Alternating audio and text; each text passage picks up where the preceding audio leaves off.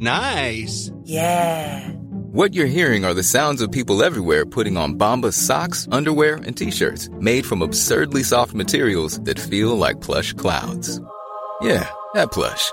And the best part? For every item you purchase, Bombas donates another to someone facing homelessness. Bombas. Big comfort for everyone. Go to bombas.com slash ACAST and use code ACAST for 20% off your first purchase. That's bombas.com slash ACAST. Code ACAST. Hiring for your small business? If you're not looking for professionals on LinkedIn, you're looking in the wrong place. That's like looking for your car keys in a fish tank. LinkedIn helps you hire professionals you can't find anywhere else, even those who aren't actively searching for a new job but might be open to the perfect role. In a given month, over 70% of LinkedIn users don't even visit other leading job sites. So start looking in the right place. With LinkedIn, you can hire professionals like a professional. Post your free job on linkedin.com slash people today. Det hade gått hela 27 år sedan en hemmanation bärgade VM-guldet. Men 2013 skulle Tre Kronor bryta den förbannelsen. Efter en seg start på mästerskapet tuffade Per Mårts gäng sakta men säkert igång. Och i samband med att bröderna Sedin anslöt skulle man toppa formen. I finalen krossade Sverige sedan uppstickaren Schweiz och fixade det blågula landslagets hittills enda VM-guld på hemmaplan. Turneringens poängbäste svensk utanför NHL blev ändå 25-årig göteborgare som med sin smått legendariska straff i den dramatiska kvartsfinalen mot Kanada fick Globen att fullkomligt explodera. Vi säger varmt välkommen till podden Fredrik Pettersson. Tackar, tackar. Kul att vara här. Är allt bra med dig? Jajamensan. Det är fint tack. Hur är det själv? Jo då, det är, det är dunder så att säga. Härligt. Du, eh, åtta år har gått Fredrik. Hur starkt sitter den här turneringen kvar hos dig? Nej, men den, eh, den sitter starkt och den kommer att eh, den kommer nog hänga med mig hela mitt liv. Det tror jag. Det är väl, eh, ja, tillsammans med guldet här i Zürich så är ju det det absolut största som, som jag har varit med om i, i min karriär liksom hittills. Så att ja, nej, det, det, det tar ganska stor plats och det var, ja, det var magisk tid alltså. Var det något extra inför just att det var på hemmaplan? Ja, det var det ju. Alltså det var ju, vi delade ju med Finland båda de VMerna. Det var ju ett VM ett året innan Eh, Eh, så kan man säga att det var ett hemma-VM också, bara det att slutspelet någonstans där gick i Finland och, och det här året vi vann så gick ju slutspelet i, i Globen och i Stockholm. Då. Men eh, ja, alltså som svensk att få spela på hemmaplan eh, inför familj, vänner, eh, svenska fans och, och få liksom göra den resan. Det var ju någonting som man siktade på, i alla fall jag, jäkligt länge. Eh, och det var någonting man ville liksom vara, eh, vara med på. Och just för min del så var det ganska surt, för jag kom ju med året innan också. Och, och innan ett VM så åker man ut tidigt med klubblaget så kan det ju bli 6-7 veckor camp. Och någonstans kan man ju bli kattad på vägen fram. Och det har ju hänt eh, några gånger och några år tidigare. Så att för min del var det ganska ja, det satt liksom långt inne och det var någonting jag verkligen ville liksom vara med om. För jag skadade mig ju som sagt då året innan i första öppningsmatchen mot Norge. Då, då bröt jag ju armen där i mitt första byte, så det blev ju 34 sekunder efter en camp på, på sex veckor. Då. Så att eh, den var ju inte helt underbar, men eh, det hör ju till. Det är ju sånt som händer. Blev eh, som en, eh, vad ska man säga, lite så här personlig revansch för dig då att få verkligen chansen i ett, ja om vi då ska säga hemma-VM till? Ja, det var det ju. Alltså, jag kommer ihåg från den punkten. Det var ju rullgardin ner liksom. Sitter med bruten arm. Jag kommer ihåg det. Jag åkte upp, röntga, visste inte om man skulle operera. Och jag var ju också i Ryssland den här perioden. Uh, och där var det också lite upp och ner. Så att landslaget var ju någonstans det man hela tiden kanske såg fram emot och, och siktade mot. Då. Så att ja, det blev, en, eh, det blev liksom någonstans en revansch. Jag, jag kommer ihåg, jag, eh, nej, men jag förberedde mig mycket och jag siktade ju verkligen på det. Eh, sen kan man ju aldrig under resans gång veta liksom att, att man packar in det och, och någonstans får ja, komma med. Det är otroligt tufft att få vara med i ett VM-lag och säkert två år i rad. Ja. Eh, så att ja, det var ju en revansch, det måste jag ändå säga. Det här att det hade gått nästan tre decennier sedan en hemmanation vann hockey-VM eh, och att Sverige faktiskt aldrig hade gjort det, var det något man kände till? Ja, eller ja, inte innan egentligen, men jag tror faktiskt att det började snackas lite om det och att det var väldigt speciellt och jag kan väl inte säga på den tiden att eh, i början av turneringen att man liksom, ja, jag hade inte funderat på att fan vi ska vinna liksom VM-guld på hemmaplan utan man spelar ju någonstans alltid för att vinna och jag menar en sån turnering så ja, någonstans så kände man fick mer smak ju längre tid det gick. Eh, och vi hade jäkligt kul liksom med den gruppen som, som var med där.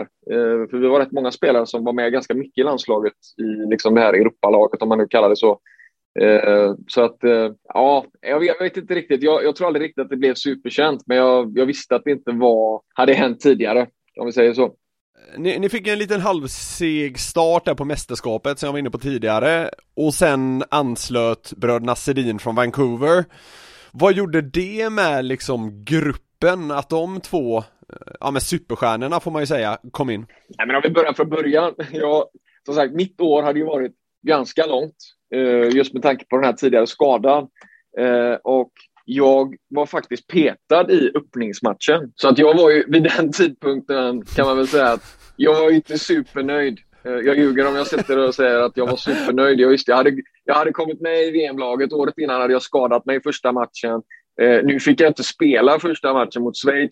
Så den var ju, ah, nej, men den var ju liksom, den var inte riktigt där man kanske hade, hade tänkt sig. Man vänner och familj som skulle åka upp och kolla och så satt man själv där och käkade popcorn i, eh, i en av logerna liksom, och tittade på matchen. Så att det, det fick ju inte riktigt den starten liksom, varken kanske jag eller laget hade tänkt oss då. Men eh, det blev en torsk i öppningsmatchen och sen så fick jag hoppa in. Tittar man på eh, Sedinarna så eh, ja, som alla vet som följer hockey eh, så var de ju en stor bidragande orsak liksom, till, till att, vi, att vi vann. De, eh, jag tyckte de kom in och dominerade fullständigt.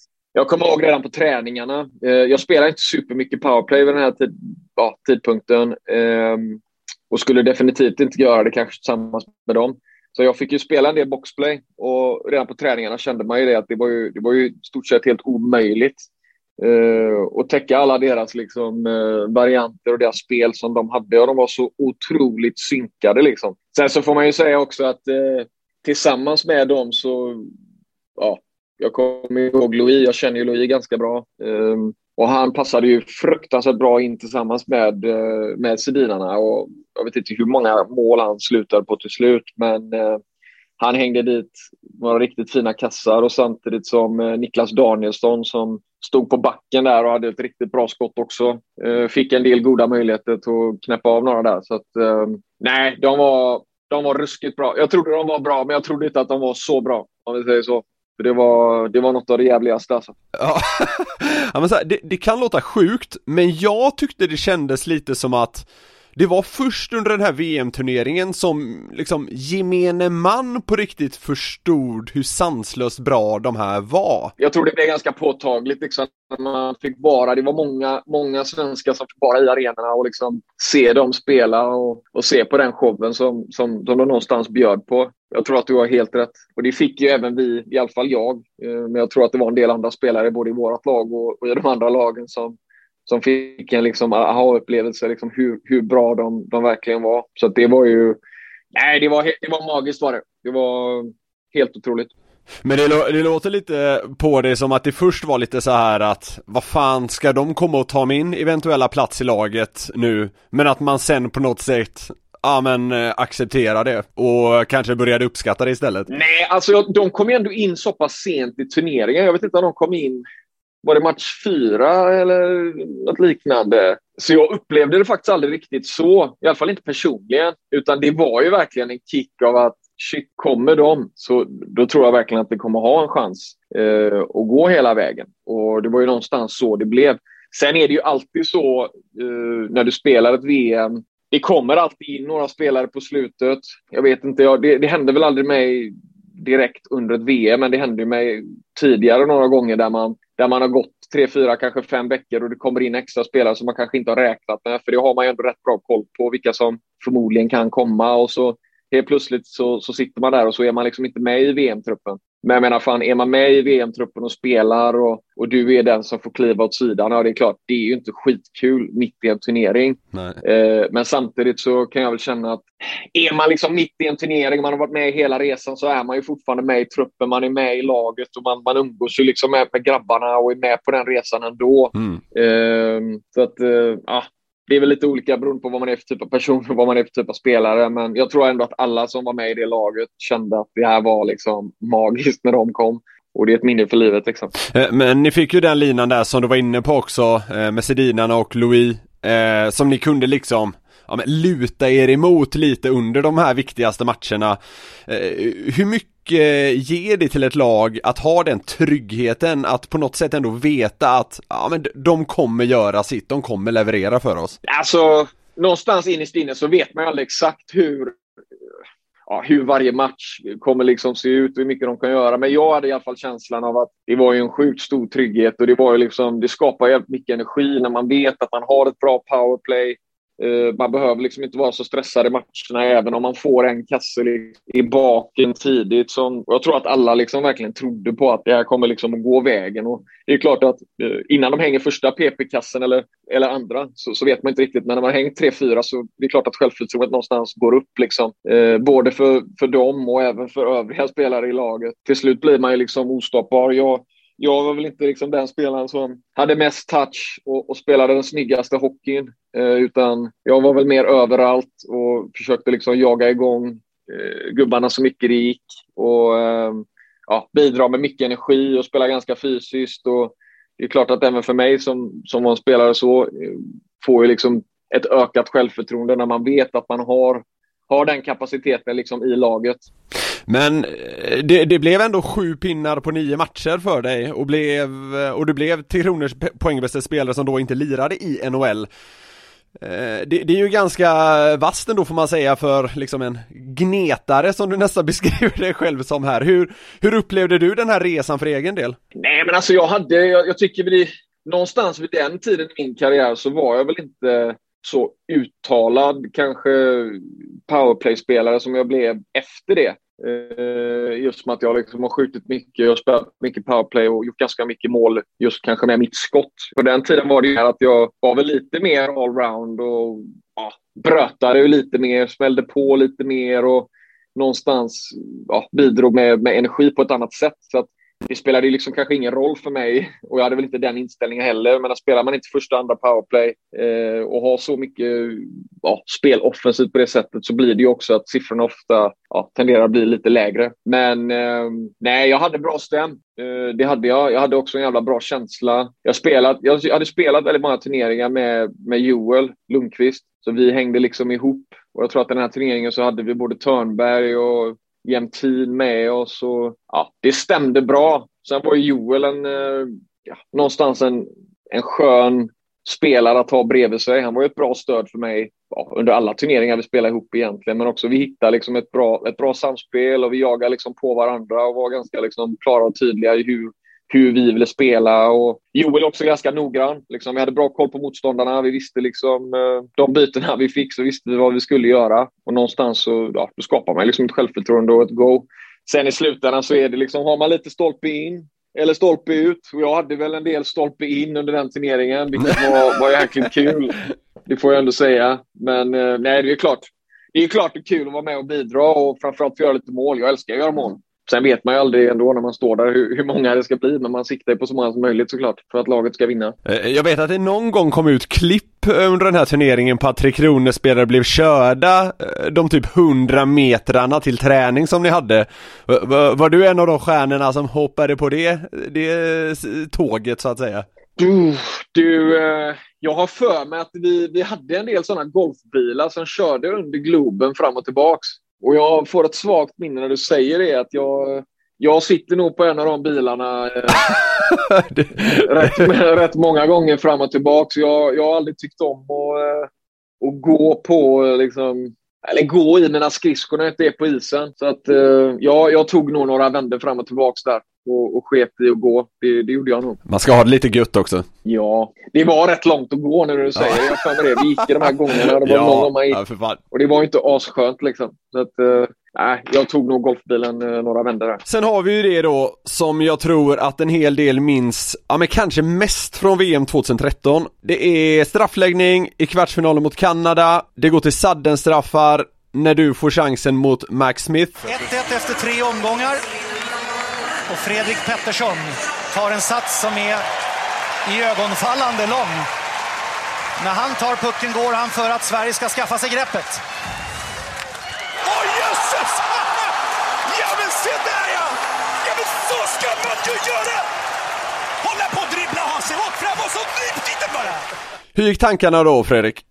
Alltså, jag eh, får börja någon annanstans. Jag har ju alltid älskat att skjuta straffar. Det gör jag fortfarande. Jag har alltid tyckt att det var kul. Jag har alltid liksom sett det som en, som en möjlighet. Det har egentligen bara varit positivt för mig. Jag har bränt ett antal straffar i, i liksom min karriär och kommer säkert bränna några fler. Eh, men jag har också haft möjligheten att sätta dit några liksom på vägen fram. Men jag kommer ihåg den morgonen innan vi ska möta Kanada så får vi ju faktiskt de här klipporna på Mike Smith. För det hade ju varit några, några straffar som hade skjutits på honom tidigare. Det jag vet att um, det var ganska öppet. Vi pratade om det i, i, laget att han, han hade en tendens att liksom backa väldigt långt in i målet. Han hamnade liksom, han hade hög fart med sig hem och landade väldigt, väldigt, väldigt ofta liksom i målet. Uh, och det kan ju vara på både gott och ont.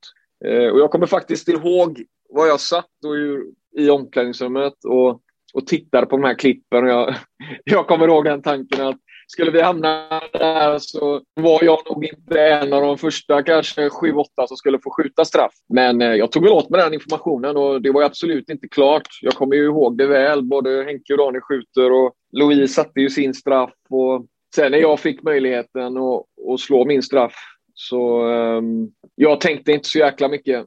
Uh, jag sa det då, nu var det ganska många år sedan, men jag hade gjort rätt många, många sådana straffmål tidigare Eh, och jag hade gjort det innan den här turneringen också. Jag tror att, eller jag vet att Mårts visste om att jag, jag tyckte om att ta straffar. Eh, och jag visste också att han hade sett att jag hade hängt dit några tidigare. Men jag, jag kan inte säga att jag var speciellt säker på att jag skulle få ta den här straffen utan den kom ju ganska kort inpå eh, och han gav mig den möjligheten att skjuta. Och från den punkten så, jag kommer ihåg det, jag har sagt det någon gång tidigare också, att eh, det var, det var ganska tyst. Alltså, det blev rätt tyst i Globen. Det blev tyst hos mig själv. Det var, det var ganska, allting var egentligen borta eh, runt omkring. Sen gör jag det jag alltid gör. Jag brukar gå från vänster och så skjuta slagskott. Jag brukar aldrig bestämma mig innan vad jag ska göra dock. Och det har jag aldrig gjort och kommer nog aldrig göra. Eh, och det roliga med den här straffen var att jag faktiskt skjuter på, på vänster sida, alltså hans stötsida då. Och det har jag aldrig gjort innan någonsin. Så att där tror jag någonstans det liksom blev vad det blev. Men eh, jag hade ganska bra självförtroende och jag, liksom att jag såg möjligheterna i det och sen blev det någonstans som det blev. Den satt och det jag kommer ihåg mest det var att jag, man fattar ju liksom inte, det känns som att det går liksom i slow motion och från det att pucken går i mål och man liksom hör hela Globen lyfta eller man liksom känner trycket i i, i liksom arenan så, så går ju luften ur en lite. Liksom. Och man känner ju en eh, helt fantastisk känsla. Och det, det är ett stort ögonblick i min karriär och det är ett otroligt fint minne. Och få, få liksom göra det på hemmaplan i, ja, framför liksom familj, vänner, uh, svenska fans och, och även med de här killarna som liksom var med i det här laget som vi hade liksom slitit så jäkla hårt med ihop under x antal år. Det var, mm. det var grymt alltså. Det var helt fantastiskt. Det måste ju vara otroligt mäktigt när det, när det är som du säger att det är nästan tyst inne i Globen och så åker du fram och nitar dit ett rejält slagskott liksom och liksom när det blir den här, ja men explosionen eller vad, vad man ska säga, det måste ju bli när det blir en sån förändring så att säga, eller hur man ska beskriva det, det måste vara så jävla mäktigt att vara den det kretsar runt då. Ja, alltså det var mäktigt. Eh, sen är det ju svårt när man väl är där och man, man, det är så mycket att ta in liksom på samma gång så man blir man blir jävligt glad. Eh, och det blir liksom mycket känslor. Och sen var det ju faktiskt så att direkt efter så var det liksom inte slut. De skulle ju slå en straff till efter det och ja, då blev det allvar. Jag kommer ihåg det liksom. Jag stod bara och skrek för att jag, man bara vill så jäkla gärna liksom, att, att vi ska liksom få vinna den här kvarten. Då. Eh, och där var ju eh, Enroth iskall. Liksom. Och han gjorde ju en fantastisk turnering med. Och det, eh, det, var, det var en god känsla och det är ett stort minne som, som kommer följa med mig. Det, det, har ju blivit en eh, nästan klassiker även då tack vare att Lasse Granqvist kör ju en ganska, vad ska man säga, entusiastisk och speciell kommentering i tv till det här. Hur många, hur många gånger har du lyssnat eller sett på det klippet? Det brukar dyka upp några gånger per år på några olika liksom eh, sociala medier och då är det rätt mycket folk som brukar skicka just det klippet till mig. Så att jag, jo, jag, jag har sett det klippet ganska många gånger och det är klart att man får en god känsla i kroppen och det är, det är jäkligt roligt. Det är ganska roligt där det är, det, det är så få sekunder under all den tiden man har spelat hockey men ja. eh, det är faktiskt det som folk egentligen kommer ihåg mig kanske mest för. Allt det andra är, det, det kommer nästan ingen ihåg. Jag, jag, tänk, jag, jag, tänkte kolla det med alltså, du har ändå spelat ett OS, tre VM, eh, lyckats med mycket i dina klubblag också så att säga. Kan du känna att du nästan blivit lite för förknippad med just den här straffen eller tar du det så att säga? Nej, jag tycker självklart att det är otroligt roligt. Ja, jag brukar inte tänka så mycket på det egentligen, men det, det är ändå någonstans det som, som folk faktiskt kommer ihåg. I alla fall från, från kanske min karriär och ofta det som folk kanske pratar om. Men eh, nej, det är jättekul. Det är otroligt skoj liksom. Och det, det är som sagt det är ett stort minne och en, eh, ja, en fantastisk tid eh, i min karriär. Eh, men jag tror även för alla andra som spelade det VMet att få vara med om det. Det var jäkligt Planning for your next trip? Elevate your travel style with Quince. Quince has all the jet setting essentials you'll want for your next getaway, like European linen, premium luggage options, buttery soft Italian leather bags, and so much more. And it's all priced at 50 to 80% less than similar brands. Plus, Quince only works with factories that use safe and ethical manufacturing practices. Pack your bags with high-quality essentials you'll be wearing for vacations to come with Quince. Go to quince.com slash trip for free shipping and 365-day returns. Hiring for your small business? If you're not looking for professionals on LinkedIn, you're looking in the wrong place. That's like looking for your car keys in a fish tank. LinkedIn helps you hire professionals you can't find anywhere else, even those who aren't actively searching for a new job but might be open to the perfect role. In a given month, over 70% of LinkedIn users don't even visit other leading job sites. So start looking in the right place. With LinkedIn, you can hire professionals like a professional. Post your free job on linkedin.com slash people today. Ni tog ju den där eh, kvartsfinalen mot Kanada, sen blev det i alla fall resultatmässigt ganska odramatiskt mot guldet. 3-0 mot Finland i semin och 5-1 mot Schweiz som ni ju faktiskt torskade mot i gruppspelet. Sen i finalen, Eh, hur var känslan när det var klappat och klart där till slut? Nej, alltså det... vid den tidpunkten, jag, jag, jag kommer typ inte ihåg så jäkla mycket.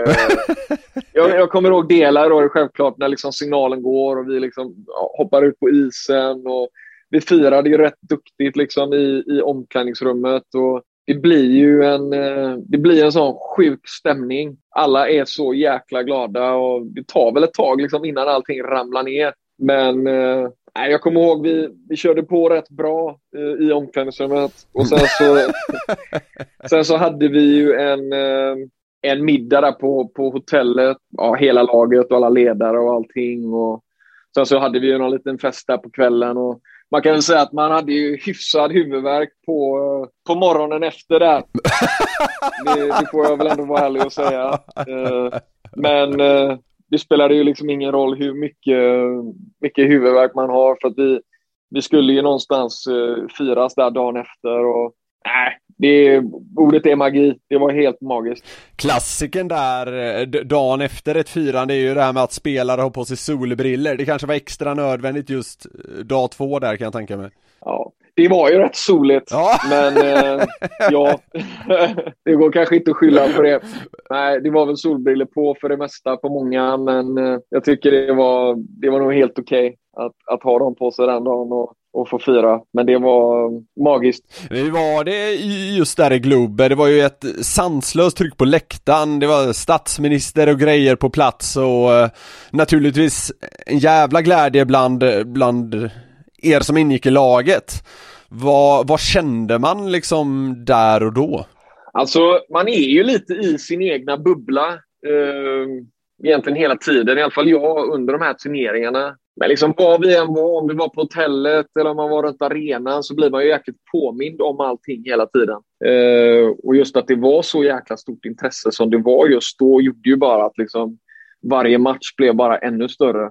Och Sen tror jag att det är även för många, man, man har ju spelat ganska många matcher utomlands och på, på ställen där, där man kanske inte har massa vänner och familj utan det blir mer liksom att folk tittar på tv och, och, liknande. Så här så fick nog väldigt mycket vänner och familjer liksom vara delaktiga och, och få vara med om detta. Och även vänners vänner och det var liksom väldigt mycket folk runt omkring som, som skapar liksom den här extra känslan. Sen att se liksom så mycket svenska fans på ett och samma ställe och liksom alla någonstans hejar på, på det laget du är med och spelar i och spelar för ditt land. Det är ju, den känslan är ju svår att ta på alltså. Det, den är grym. Alltså även under firandet måste det ju varit lite extra maxat om man säger så, just att ni var på hemmaplan och alla runt om verkligen var glada för det ni hade lyckats med. Ja, alltså så var det ju verkligen. Och sen så blir det ju också en skillnad i och med att du är, du är där du ska vara. Du är liksom på rätt plats. Du behöver liksom inte resa emellan utan allting klaffar ju ganska bra. Sen var ju liksom hela rim, eller inramningen och ja, hela liksom evenemanget var ju tycker jag, riktigt bra uppstyrt. Allting funkade ju superbra och man kommer liksom ändå ganska nära fansen även om man spelar för att det är så jäkla många och just det här trycket och, och sen nationalsången för varje match med, med Falkman var ju, eh, det var ju också jäkligt fräckt måste jag säga. Det, när man ser det efteråt så här så får man ju en fruktansvärt god, god känsla och eh, det är lite rysningar faktiskt, det måste jag säga. Nej, det var, det var ett jäkla häftigt mästerskap alltså. Eh, ni, ni hade ju en ganska profilstark trupp, det var ju liksom Gabriel Landeskog, Dick Axelsson, Joel Lundqvist, Jimmie Eriksson med fler. Vi har redan nämnt några andra. Eh, vilka var nyckelfigurerna utanför isen, liksom inom gruppen? Ja, men alltså, jag tycker ändå vi, vi hade ju en ganska bra stomme som, som hade spelat många turneringar och som även var med på VM året innan. Eh, men, men ska jag nämna några så får jag säga Staffan Kronvall som var kapten under rätt många år där var ju en, eh, för det första en grym spelare. Han var ju liksom alltid bra, spelar ingen roll vilka turneringar vi var på. Sen spred han ju en jäkla god stämning, alltid glad på det. Det var liksom eh, kortspel och det var middagar och det spelar liksom ingen roll var vi än var. Sen hade vi även Pajen, Niklas Persson, som också var med jäkligt mycket och de var ju ändå lite i det liksom, äldre gardet. då. Joel Lundqvist också, som jag spelade jäkligt mycket med, var ju också med otroligt mycket och, och en stor ledare som eh, spred liksom ett lugn och en trygghet liksom i gruppen. Men, men ändå var, var rak och ärlig och det fanns liksom ändå en hög kravbild. Jim Eriksson lika så lugn, smart, jäkligt bra på att spela kort. Man fick ju några torsk uh, mot honom, men det fick man ju ta. Men ändå, alltså Jimmy var en jävla uh, alltså intelligent hockeyspelare, också jäkligt duktig, tuff att möta och också hade liksom en, en, en hög kravbild. Det var väldigt uppigt. Alltså, oavsett om det var match borta liksom i Tjeckien i någon halvtrött arena eller om det var liksom i VM, VM i, i Globen där så, så var det jäkligt högt i tak. Men vi hade också jäkligt kul. Alla de spelarna som, som var med där, om man tar bort innan liksom NHL-spelarna kom. Jag menar, vi hade ju Dick Axelsson, han eh, han var ju också med jäkligt mycket och det är en glad figur. Sprider jäkligt mycket glädje och energi och blir jäkligt många skratt med honom. Sen har vi ju eh, en annan figur som eh, var helt underbar och det var Andreas Jämtin. Ja. Han bidrog också med fruktansvärt många skratt och skapa liksom en, en jäkla härlig eh, energi liksom i gruppen oavsett om vi var på bussen eller om det innan matcher eller efter matcher. Och, nej, men det var jäkligt skoj. Sen hade vi ju Törnberg, han var också med jäkligt mycket och jag älskade Törnberg, jag vi hade jäkligt roligt och han, han hade ju en förmåga liksom alltid. Uh, han var också ganska ärlig med vad han tyckte och tänkte och det var jäkligt roligt. Och en jävla grym hockeyspelare som bidrog med, med, med, allt möjligt egentligen på, på isen. Vad hade vi mer för godbitar då? Ja men du, du har nämnt rätt många. Ja. det, är ett, det är ett jäkla profilstarkt lag. Måste ju ta Talinder, han kommer också in och var, var liksom lite så pappa i, i gruppen. jäkligt avslappnad men levererade liksom hela tiden och, och skapade liksom någonstans den här tryggheten liksom i gruppen. Och jag menar, det är fullt allvar hela tiden och det betyder mycket men det behöver inte vara det hela tiden och då är det jäkligt viktigt att ha de här, de här spelarna som, eh, som är lite äldre, som har lite mer erfarenhet och skapa just det här liksom lugnet och att det är liksom okej okay att ha, ha jäkligt kul även under en sån turnering eller även i periodpauser liksom i, i viktiga matcher. Det, jag tror att det är jäkligt, jäkligt viktigt. Var, var det mest liksom hotell eller träning eller match för er? Eller kunde ni ha lite kul mellan matcherna och sådär? Alltså fanns det tid för, vad ska man säga, skojigheter också? Eller var det mest fokus på hockey under turneringsgång?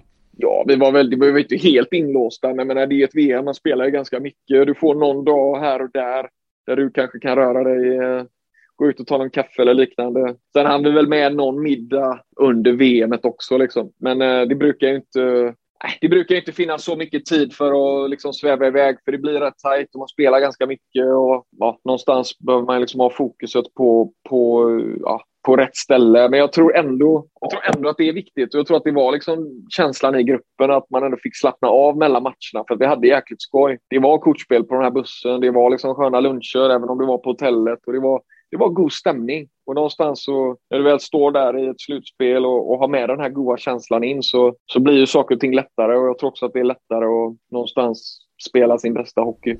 Vad var det för kortspel Jimmy Eriksson snodde halva din KHL-lön på? det är sjukt att jag sitter och erkänner det. Jag vet han kanske inte lyssnar på den här podden. Det, det, jag, vet, jag tror jag och han, jag, och han vi, jag försökte väl slå honom i det mesta. Men eh, jag själv älskar att spela kort. Men eh, jag vet inte, han hade, jag för mig att han hade något tärningsspel som jag och han spelade innan VM eh, på några av de här turneringarna också. Jag gjorde väl det mesta för att slå honom, men jag lyckades väl aldrig riktigt sådär, för att vara helt ärlig. Men vi spelade mycket bluffpoker på den tiden. Det var ganska enkelt, ganska snabbt. Alla kunde, de flesta kunde vara med och spela. Det var ganska många som spelade liksom från hotellet till arenan och vi gjorde ju egentligen det alltid under alla turneringar. Oavsett om det var under säsongen eller om det var inför VM eller det var någonting som följde med och det var det var jäkligt roligt. Det tror jag många som var med tyckte också. Bluffpoker. Vem var, vem var den största eh, förloraren om nu Jimmy var den stora vinnaren? Nej, jag får nog säga Joel Lundqvist. Alltså, han var ju ingen vidare på att bluffa. Alltså.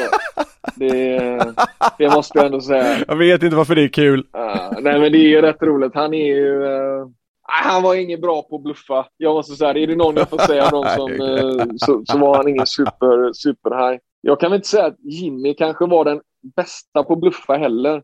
Staffan var ju en jäkel på att bluffa. Han var väl egentligen den som jag kan tycka var bäst just när det kommer till bluffandet. okay.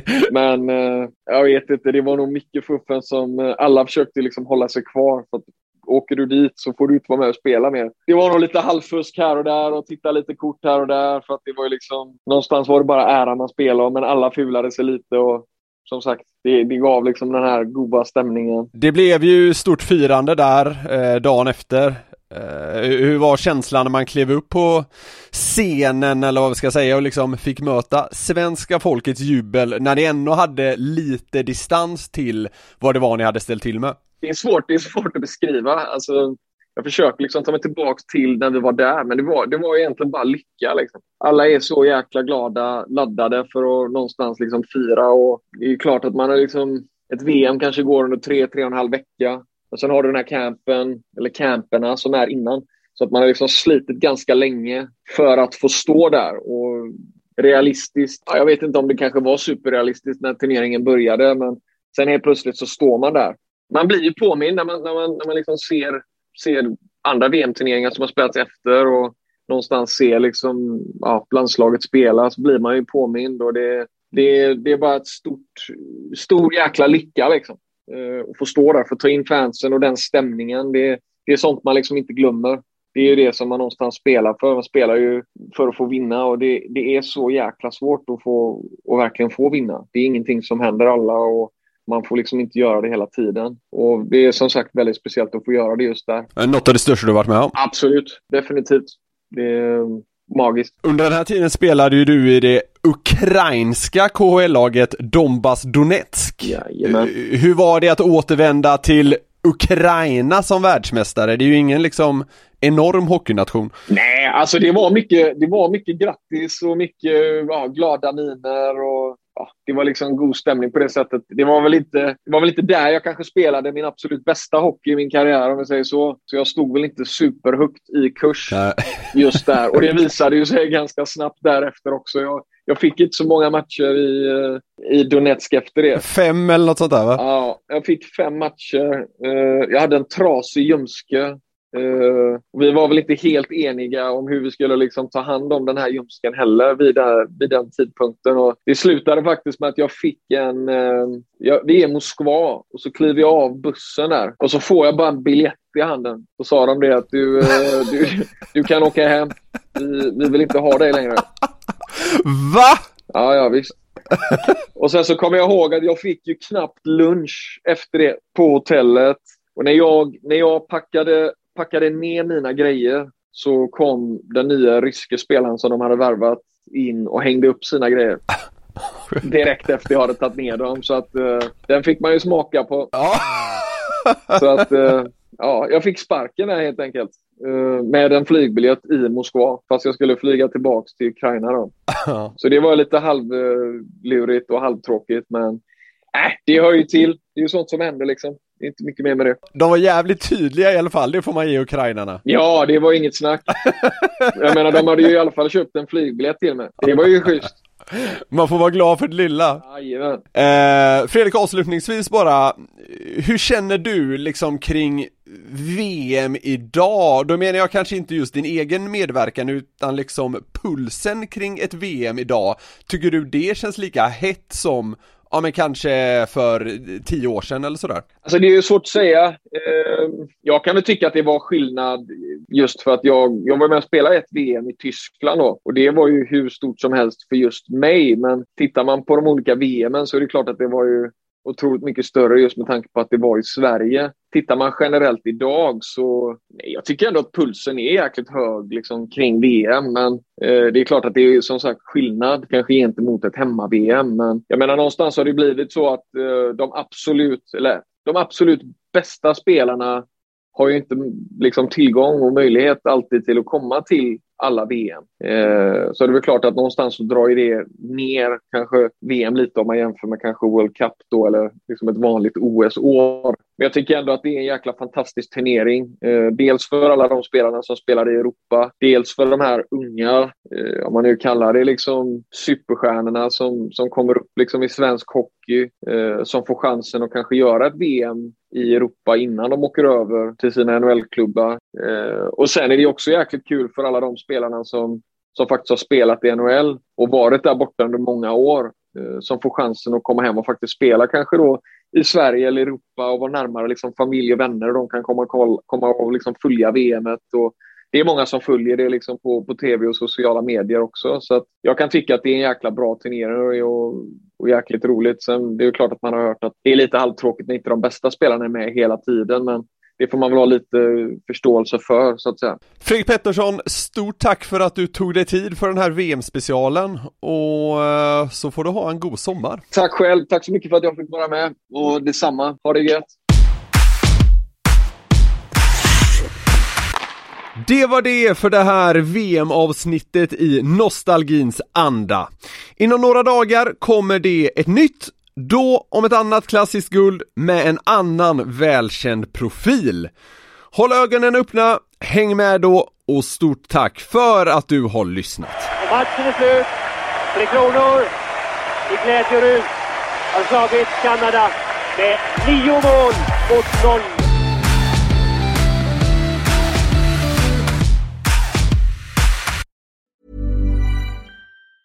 Normally, being a little extra can be a bit much, but when it comes to healthcare, it pays to be extra. And United Healthcare makes it easy with Health Protector Guard fixed indemnity insurance plans. Underwritten by Golden Rule Insurance Company, they supplement your primary plan, helping you manage out of pocket costs without the usual requirements and restrictions like deductibles and enrollment periods. So when it comes to covering your medical bills, you can feel good about being a little extra. Visit uh1.com to find the Health Protector Guard plan for you. Planning for your next trip? Elevate your travel style with Quince. Quince has all the jet setting essentials you'll want for your next getaway, like European linen, premium luggage options, buttery soft Italian leather bags, and so much more. And is all priced at 50 to 80% less than similar brands. Plus, Quince only works with factories that use safe and ethical manufacturing practices. Pack your bags with high-quality essentials you'll be wearing for vacations to come with Quince. Go to quince.com slash pack for free shipping and 365-day returns.